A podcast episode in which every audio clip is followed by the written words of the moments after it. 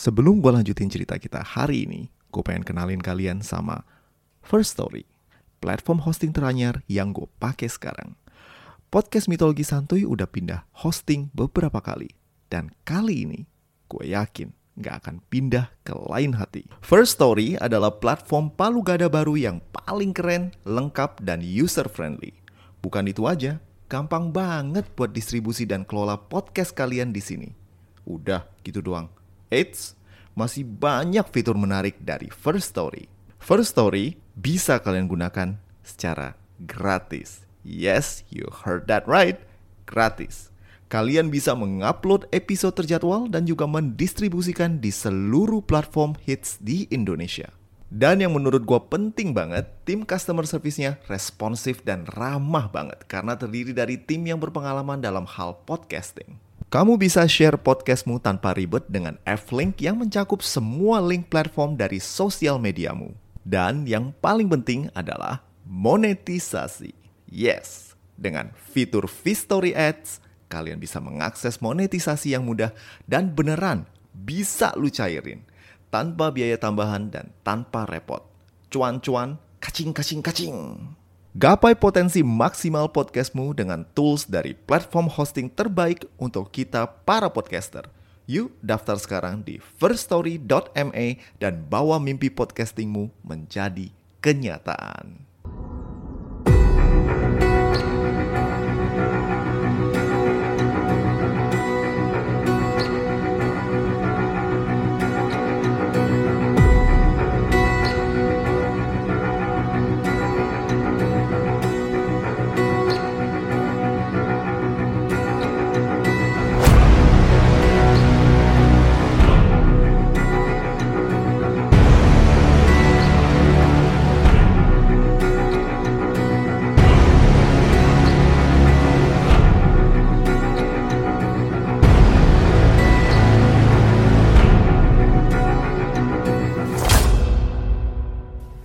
Suara desau air mengalir dan suara serangga di musim panas menyertai sebuah perahu yang tampak berlayar perlahan.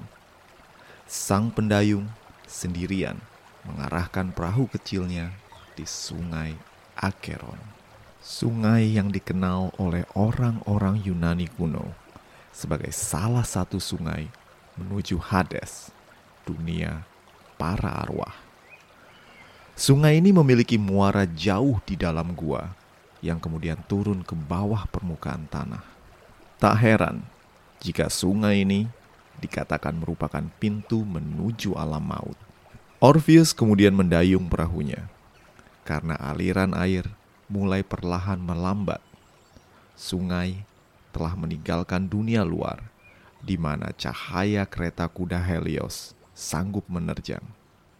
Sekarang dalam kegelapan, Orpheus harus melanjutkan perjalanannya. Wajah Orpheus terlihat agak risau, walau hatinya merindukan Eurydice dan perjalanan ini telah direstui oleh Zeus. Konsep perjalanan ke alam maut adalah hal yang sangat asing. Tak ada orang hidup yang bisa ke alam maut. Para dewa telah menggariskan kalau tak ada manusia hidup bisa mengunjungi alam maut, apalagi turun ke dalamnya untuk membawa kembali arwah lain untuk kembali ke dunia orang hidup.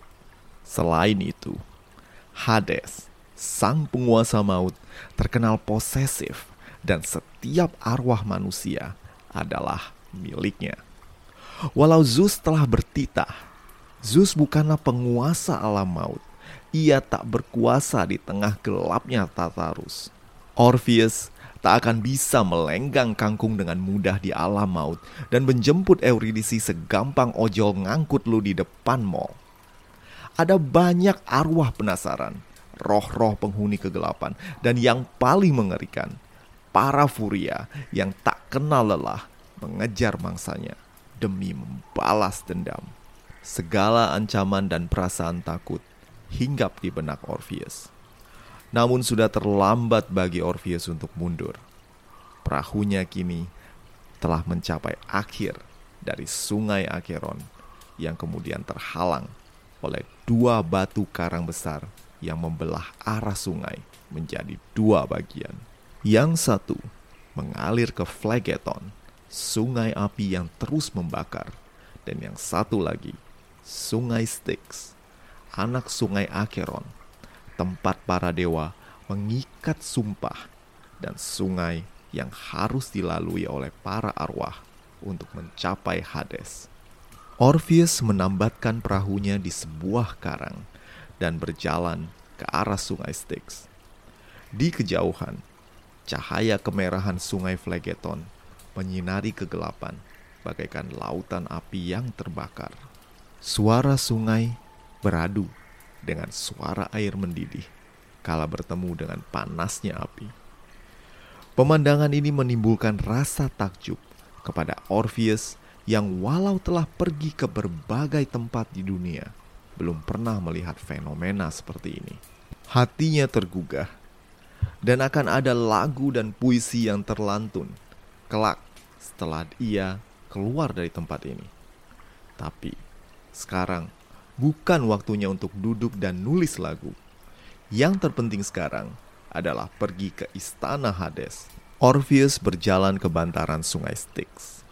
Sungai yang hitam pekat dan konon beracun. Bau tak sedap membekap indera penciuman Orpheus yang kemudian menutup hidungnya dengan pakaiannya. Tak hanya bau busuk yang menyambut Orpheus, di antara suara desau sungai Acheron yang bertempur dengan sungai Phlegeton, sayup-sayup terdengar suara tangisan, suara pilu disertai tangisan dari seorang wanita. Tunggu, tidak hanya satu, tapi dua tiga, dan begitu banyak suara yang menyatakan kesedihan mereka ketika hidup.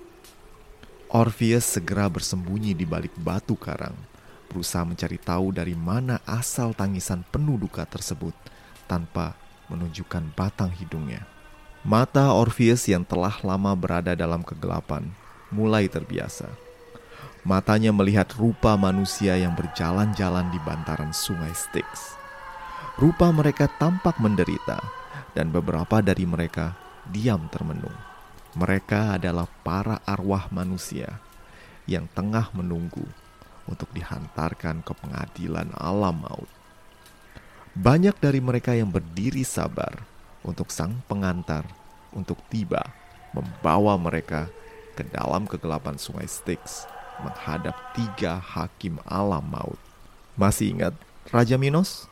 Yes, Raja Pulau Kreta yang tewas ketika mandi sauna di salah satu episode petualangan Theseus, kini telah diangkat menjadi salah satu dari hakim alam maut. Minoslah yang mendengarkan argumen para arwah mengenai hidup mereka dan apakah mereka pantas tinggal di padang Elysium, surga para fana, atau Tartarus, tempat arwah terkutuk tinggal dan disiksa, seperti neraka dalam kepercayaan agama Samawi. Tapi tenang aja, hidup di alam maut nggak cuma buat yang baik dan jahat doang. Untuk arwah yang nggak baik-baik banget atau nggak jahat-jahat banget, akan tinggal di padang asphodel, di mana mereka akan hidup boring sampai saatnya mereka akan dilahirkan kembali. Oh iya, sebelum masuk ke padang ini, mereka harus minum air dari sungai Lete, di mana mereka akan melupakan kehidupan mereka di masa lalu ketika mereka hidup. Hakim alam maut yang kedua adalah Radamantus, yang juga adalah putra dari Zeus. Radamantus dianggap hakim paling adil di antara ketiga hakim alam maut. Tugas sang hakim adalah menentukan hukuman atau imbalan yang pantas diterima oleh sang arwah. Dan Radamantus memastikan bagaimana hukuman dan imbalan ini dijalankan. Ayakus adalah hakim alam maut yang ketiga. Seperti Minos dan Radamantes, Ayakus juga merupakan putra Zeus dan memiliki hubungan yang dekat dengan tokoh-tokoh di petualangan Jason serta Perang Troya.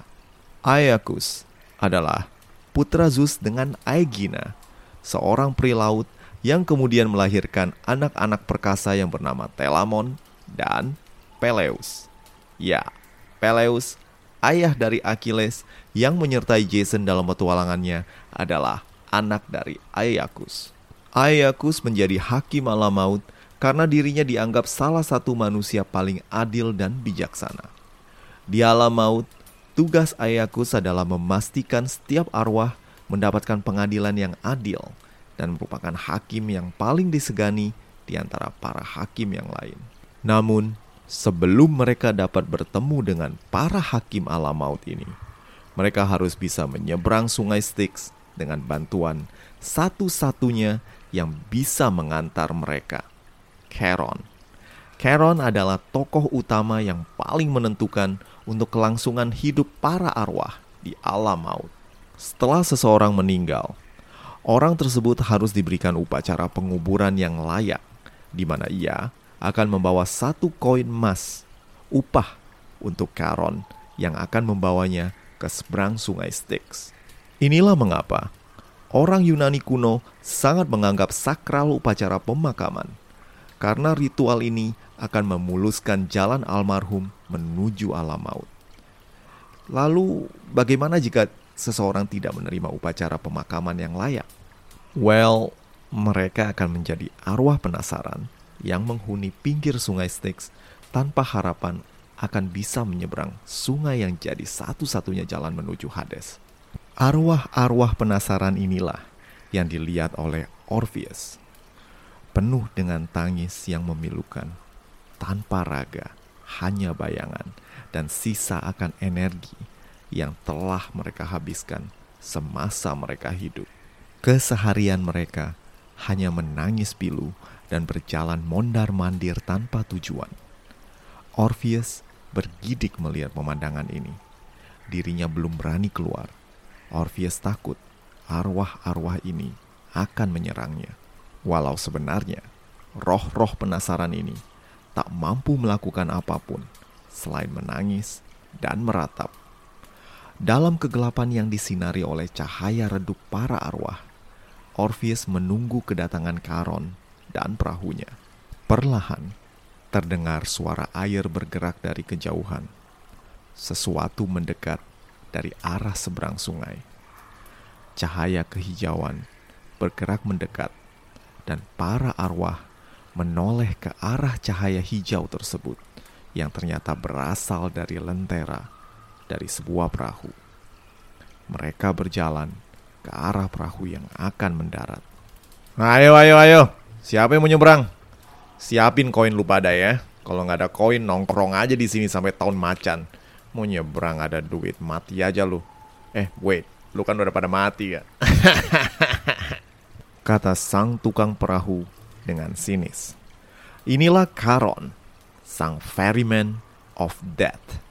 Satu-satunya yang bisa mengantarkan jiwa menuju tujuan mereka selanjutnya. Orpheus keluar dari persembunyiannya dan berjalan mengikuti para arwah yang berbaris teratur hendak naik ke kapal Charon. Charon memastikan setiap arwah yang naik membayarnya. Satu koin drachma untuk satu jiwa. Namun tiba-tiba matanya tertuju pada Orpheus. Oi, ngapain lu di sini? Ini bukan tempat orang hidup. Belum saatnya lu main ke sini. Nyari mati ya? Sadar penyamarannya ketahuan, Orpheus pun kemudian memperkenalkan dirinya. Orpheus panjang lebar menjelaskan kalau ia adalah putra Apollo dan sudah menerima izin dari Zeus untuk menjemput arwah istrinya dari alam maut. Namun Karon tak peduli. Mau lu anak Apollo, ponakan Zeus, yang jelas ini adalah alam kematian. Dan gak ada orang hidup yang boleh ke sini bro. Kalau lu mau ke sini, ya mati aja dulu. Lagian lu gak bawa koin Lu mau bayar pakai apa, ha? Orpheus mati akal. Dirinya memang masih hidup dan bukanlah kodrat manusia hidup untuk pergi ke alam maut dan kembali lagi. Terlebih dirinya tak membawa koin untuk Charon. Tahu dirinya akan gagal di awal perjalanan, Orpheus pun kemudian memikirkan cara lain untuk bagaimana bisa menyeberang. Ayo semua, kita berangkat sekarang. Eh, anak Apollo, pulang sana. Sini bukan tempat nongkrong orang hidup. Ntar kita ketemu lagi kalau lu udah mati ya. Oke? Bye. Karon pun berlalu dan mendayung pergi dari bantaran sungai. Orpheus putus asa, dan dalam kegalauannya, sang musisi teringat apa yang dikatakan oleh Apollo, ayahnya. Musik akan menjadi senjatamu. Orpheus kemudian memainkan liranya. Dentingan dawa yang merdu tercipta dari tarian jari jemarinya. Suaranya begitu memikat dan terdengar membahana di tengah kegelapan. Para arwah penasaran yang tadinya menangis pilu, tiba-tiba terdiam dan mendengarkan permainan lira Orpheus dengan seksama. Tatapan kosong para arwah berganti dengan tatapan penuh kehangatan, seolah para arwah ini telah menemukan harapan di tengah kesunyian penantian tanpa akhir. Orpheus terus menuangkan perasaannya pada setiap permainan liranya. Dan bagai kerasukan oleh para muse, Orpheus meneruskan kisah percintaannya pada alunan musiknya. Dan permainan lira Orpheus sampai di telinga Karon yang tak pernah mendengar irama yang begitu merdu dan menyentuh. Sang tukang perahu alam maut kemudian kembali dan merapatkan perahunya di tepi sungai tempat Orpheus berdiri. Menyadari dirinya berhasil, Orpheus menghentikan permainannya. Yeay, kok berhenti? Lanjutin dong coy. Keren abis tuh. Um, ya boleh aja. Asal kok boleh ikutan nyebrang. Karon terdiam, menimbang-nimbang apa yang harus dilakukannya. Membiarkan seorang manusia hidup ke dalam wilayah Hades? Big no-no. Apalagi Hades sangat kejam dan tak akan mengizinkan manusia hidup masuk dan keluar lagi dari tempat ini. Tapi lantunan irama merdu itu sungguh menggugah hati. Dan belum pernah sumur-umur Karon yang kerja jadi kang perahu dengan musik seindah itu. Tiap hari ada juga dia dengerin Alwa nangis dan suara air. Hmm, anterin gak ya? Eh, bocah, beneran dah lu serius pengen ketemu Hades? Lu tahu kan siapa yang lu mau temuin? Ya, tau lah om. Tapi ya gimana lagi? Kan gue mau ngejat cinta gue sampai ke alam maut. Ya lu kan bisa mati aja, kan lebih gampang kan? Kalau gini kan ribet. Ya kalau gitu mah, um, ya udahlah om, lu mau nganterin nggak? Gue mainin nih lagu spesial nih, kok baru gubah barusan. Hmm, Ya udah ya udah. Tapi lu inget ya, segala resiko lu tanggung sendiri. Gua nggak bisa bantu apa-apa selain nyebrangin lu ke sana. Ayo naik dan mainkan musiknya. Orpheus dengan gembira menapakkan kakinya di kapal Karon dan duduk beserta arwah-arwah yang lain. Sementara jari jemarinya mulai menari, memainkan irama yang dirindukan oleh para penghuni alam maut. Sementara Karon dengan semangat mendayung perahunya mendengarkan permainan musik Orpheus. Nah, gimana lanjutan dari cerita perjalanan Orpheus menuju ke alam maut? Akankah ia berhasil menemui Hades dan membawa pulang Eurydice? Sabar ya, episode-episode menarik dari mitologi santuy akan menanti semua di minggu-minggu ke depan. Nah, buat kalian yang mau dukung podcast ini, silakan mampir ke laman traktir yang tersedia di deskripsi episode. See you and ciao!